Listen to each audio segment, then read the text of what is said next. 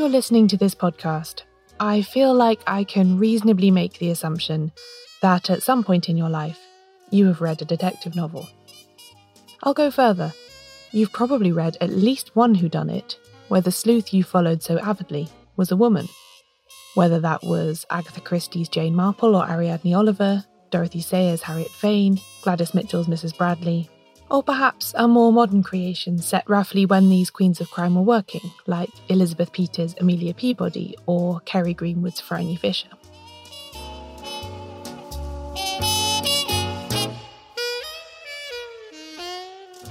But while you have enjoyed the fictional adventures of these sleuthing heroines, have you ever stopped to wonder who their real life counterparts were? Were there any actual lady detectives dashing about solving crimes when these authors were working? Or was it all pure invention? Because society at the time would never have stood for the idea of a woman doing anything as grubby as catching a murderer or foiling a theft. Well, wonder no longer. Today we're going to meet the lady detective.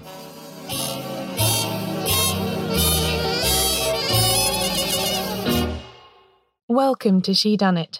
I'm Caroline Crampton.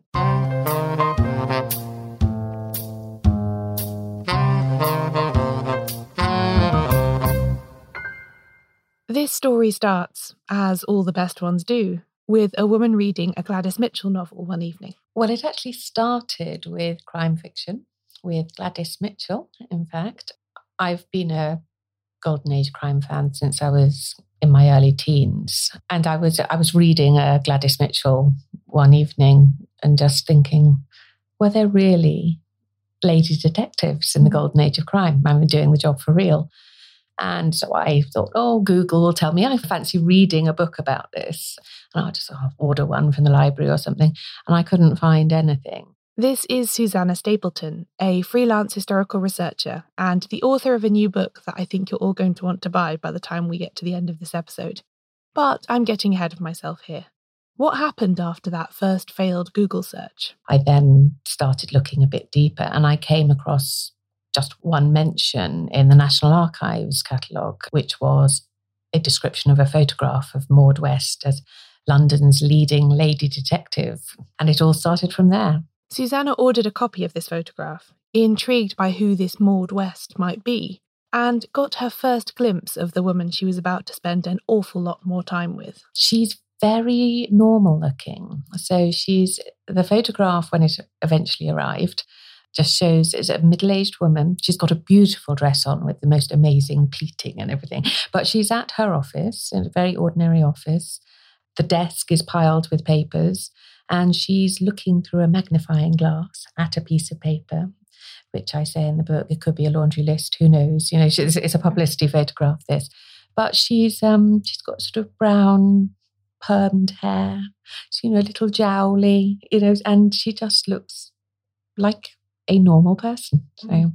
so not the glam there's no sort of red lipstick little sort of hat or anything like that. Not not sort of the the glam kind of lady detective a lot of people often think about, but not quite Miss Marple either. So Susannah now had an idea of what this supposed lady detective looked like, but she had no other information really.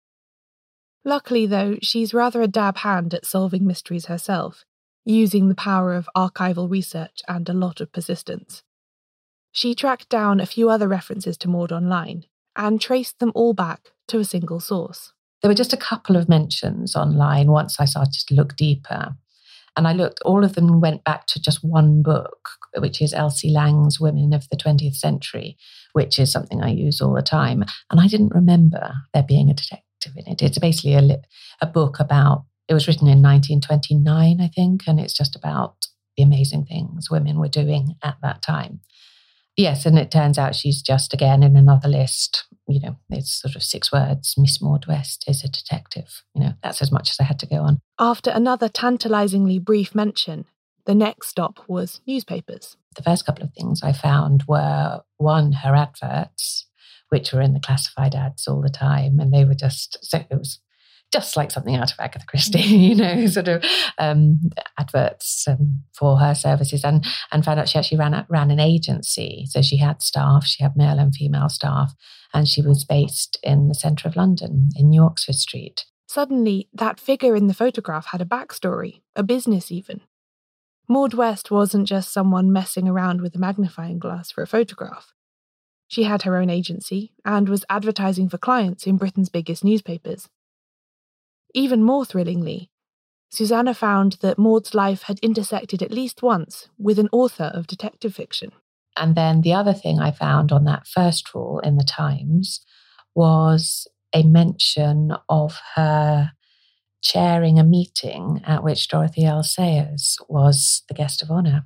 It was a meeting of the Efficiency Club, which I had no idea what that was, but um, I've looked into it in the book, and a fascinating club of professional women that was set up in 1920 or 1919. And they had guest speakers, they had social nights. It was all about sort of women helping other women in the business world. And Dorothy L. Sayers came along to do a talk on efficiency and murder. And Maud was in the chair that night. But the next set of articles that Susannah found were a lot more confusing. It seems that as well as placing advertisements and posing for publicity photographs, Maud West also wrote articles about her own exploits. And what articles they were. You can read excerpts from them between the chapters in Susannah's book, and they are really something.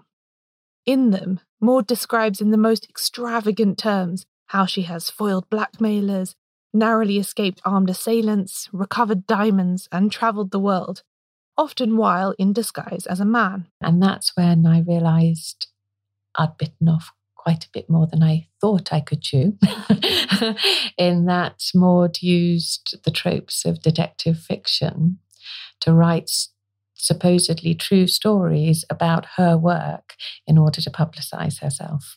Quickly, though, Susannah realized that Maud wasn't really expecting anyone to take these stories completely seriously. They made her a bit of money, but more importantly, they helped to lodge her name and brand in the minds of any prospective clients among her readers. Again and again in her ridiculous tales, she focuses on the main kinds of cases that were the real life Maud's bread and butter missing persons investigations, blackmail cases, and divorce. She also did slightly more specialised work, such as attending country house parties to catch card cheats and kleptomaniacs, but that doesn't come up so much in her writing.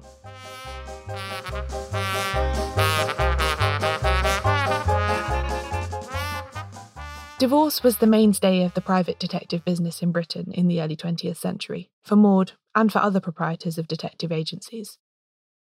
To understand why this was, we need to go back to the mid 19th century when a bill called the Matrimonial Causes Act of 1857 moved the dissolution of marriages from the jurisdiction of the ecclesiastical courts to the civil courts.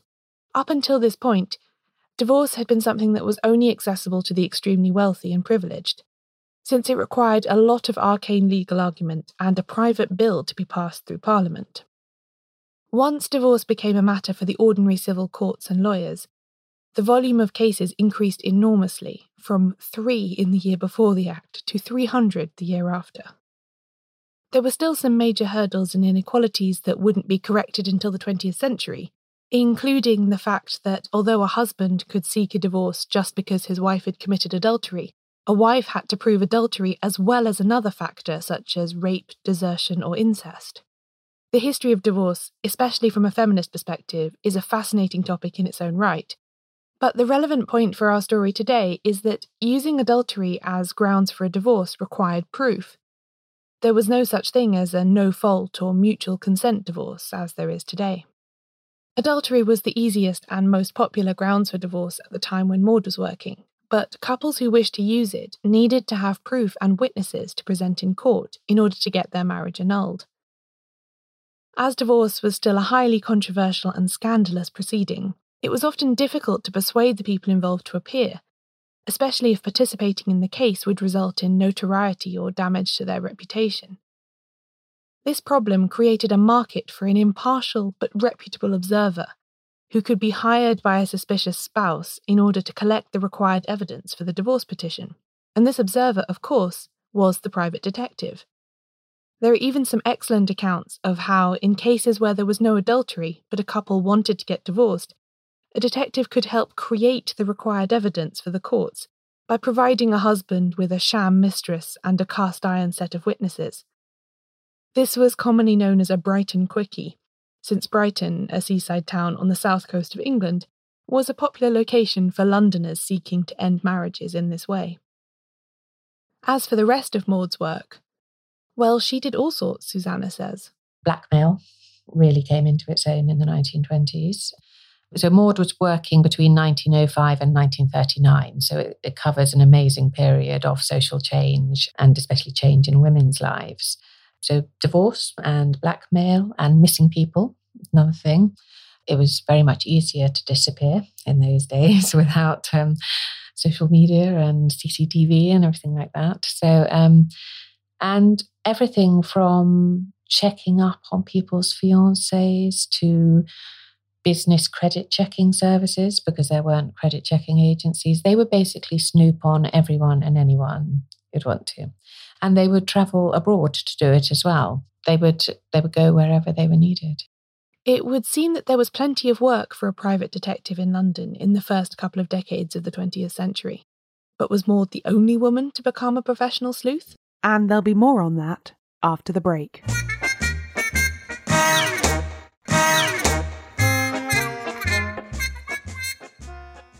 So, was Maud West the only lady detective in London?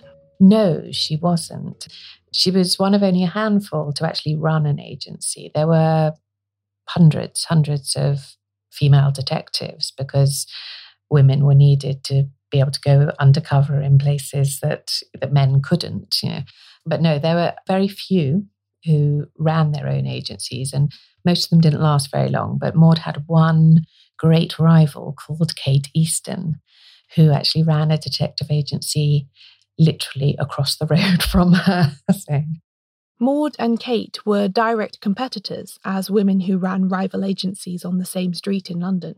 Susannah is actually going to read us the bit of her book where she explains how this went down. So, for 20 years, their adverts battled it out in the newspapers, jostling for the attention of readers in a ping pong of superlatives and definite articles. Maud West, London's lady detective. Kate Easton, the lady detective. Maud West, London's foremost lady detective. Kate Easton, London's leading woman in every branch of detective work, and so on. Maud won eventually, if only because Kate Easton retired in 1929. By then, of course, Maud had been sending photographs of herself to the press with the caption, London's only lady detective, for quite some time. It's interesting, I think, that both Maud and Kate made much of their gender in their advertisements. They clearly saw it as an advantage in their work and a possible attraction to their clients. It's not hard to imagine why either. Although much had changed for women in the decades during which Maud worked, British society at the time was still very rigid and governed by class hierarchies. A woman, especially dressed in the uniform of a servant, wasn't of much consequence to most people, and could thus pass mostly unseen in lots of scenarios. Funnily enough, we have an example of this tactic in fiction, in the form of Lady Molly of Scotland Yard, a collection of short stories published in 1910 by Emma Orczy, who is more famous as the creator of The Scarlet Pimpernel, by the way. Lady Molly is a professional detective with the Metropolitan Police, and she relies heavily on what she calls her feminine intuition to solve cases although a lot of the time it's more owing to the fact that she can disguise herself as a charwoman and work in the house of a suspect to gather intelligence that a male detective would never have got just by asking for it in the official manner. Maud West was rather fond of a disguise, both for her publicity stories and her real cases. But who was she really? And what would make someone want to devote themselves to the life of a private detective, which was still considered a rather shady and seedy profession, especially for a woman? Susannah has spent an awfully long time trying to find out. She was very elusive for quite some time, and it was because, as I found out, she actually wanted to be. She had a sort of another persona hidden away, which I eventually sort of found out. And it was only when I sort of managed to dig beneath the Maud West persona, which is an absolute hoot. I mean, she would dress up as Charlie Chaplin and to show off her disguise skills. And at one point, she um, threatened to shoot a ghost at a seance as a publicity stunt to prove that it wasn't real. But beneath that, it was only when I managed to get beneath that that veneer um, that, uh, yes, she did Because I started to get a real sense of her as a person and of her her real life. We're not going to say much more about this because Maud's story is a great mystery in itself, and you should read the book to find out more. But something I am still curious about is how her life and work intersects with the detective fiction of the period. She was a professional, after all, not an amateur, and as a result, her work differed quite a bit from that of Miss Marple, say. There's a bit less murder and a bit more routine missing persons inquiries in Maud's casebook. Well, I would say that you do find her type of work in those things, but they're subplots. You know, it, private detectives rarely dealt with murder, mainly because that was the police's job. But then when you start talking about private detectives and the police, it gets very tangled because the majority of private detectives in London during that time were, in fact, ex Scotland Yard um, inspectors who had retired, set up their own agencies, and then hired ex bobbies, you know, from the beat. So apart from the fact that one was official and one wasn't, it's a real old boys network, I would say. And Maud and Kate Easton also both um, employed ex police on their staff and everything. So there was that connection between police and private detectives. And I think when it came to murder cases, I would be amazed if they weren't consulted, you know, in mm. some sort of swift pint after work kind of way. But um, it would have been very much sort of behind the scenes and not something that would have ever come up in court, which is one of the main ways that we can trace what was happening at this time because private detectives' records very, very rarely exist now because they've just destroyed um, for confidentiality. And um, yeah. This last point is an especially good one the reason why Maud West isn't somebody that lots of people, even die-hard fans of detective fiction, know about, is because she was deliberately trying to fade into the shadows. That made Susannah's job all the harder. Maud trod very lightly through the pages of history, and what traces Susannah has been able to find were very difficult to winkle out.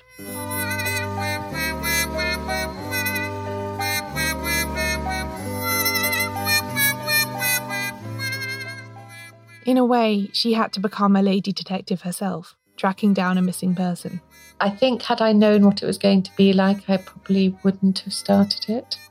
It was thrilling and hilarious. I mean, I, I haven't laughed as much doing any other research before. You know, there's just some wonderful things come. But there was one thing, and I, in fact, this is the first quote in the book. Let me find it which absolutely sums up how I feel at the end of writing this book. And this is something that Maud West wrote in 1914. In all good faith to other women who have become detectives, I would utter one word of advice don't. And I think she's spot on there.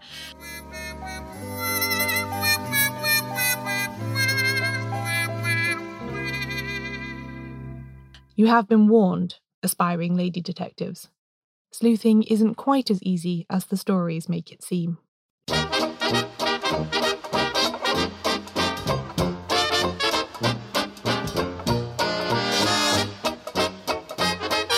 This episode of Shedunnit was written and narrated by me, Caroline Crampton.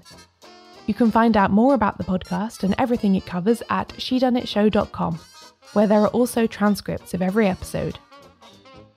Shedunnit is edited by Ewan McAleese Production assistance from Leandra Griffith. Member support for the Shedunnit Book Club from Connor McLaughlin. Thanks for listening. I'll be back soon with a new episode.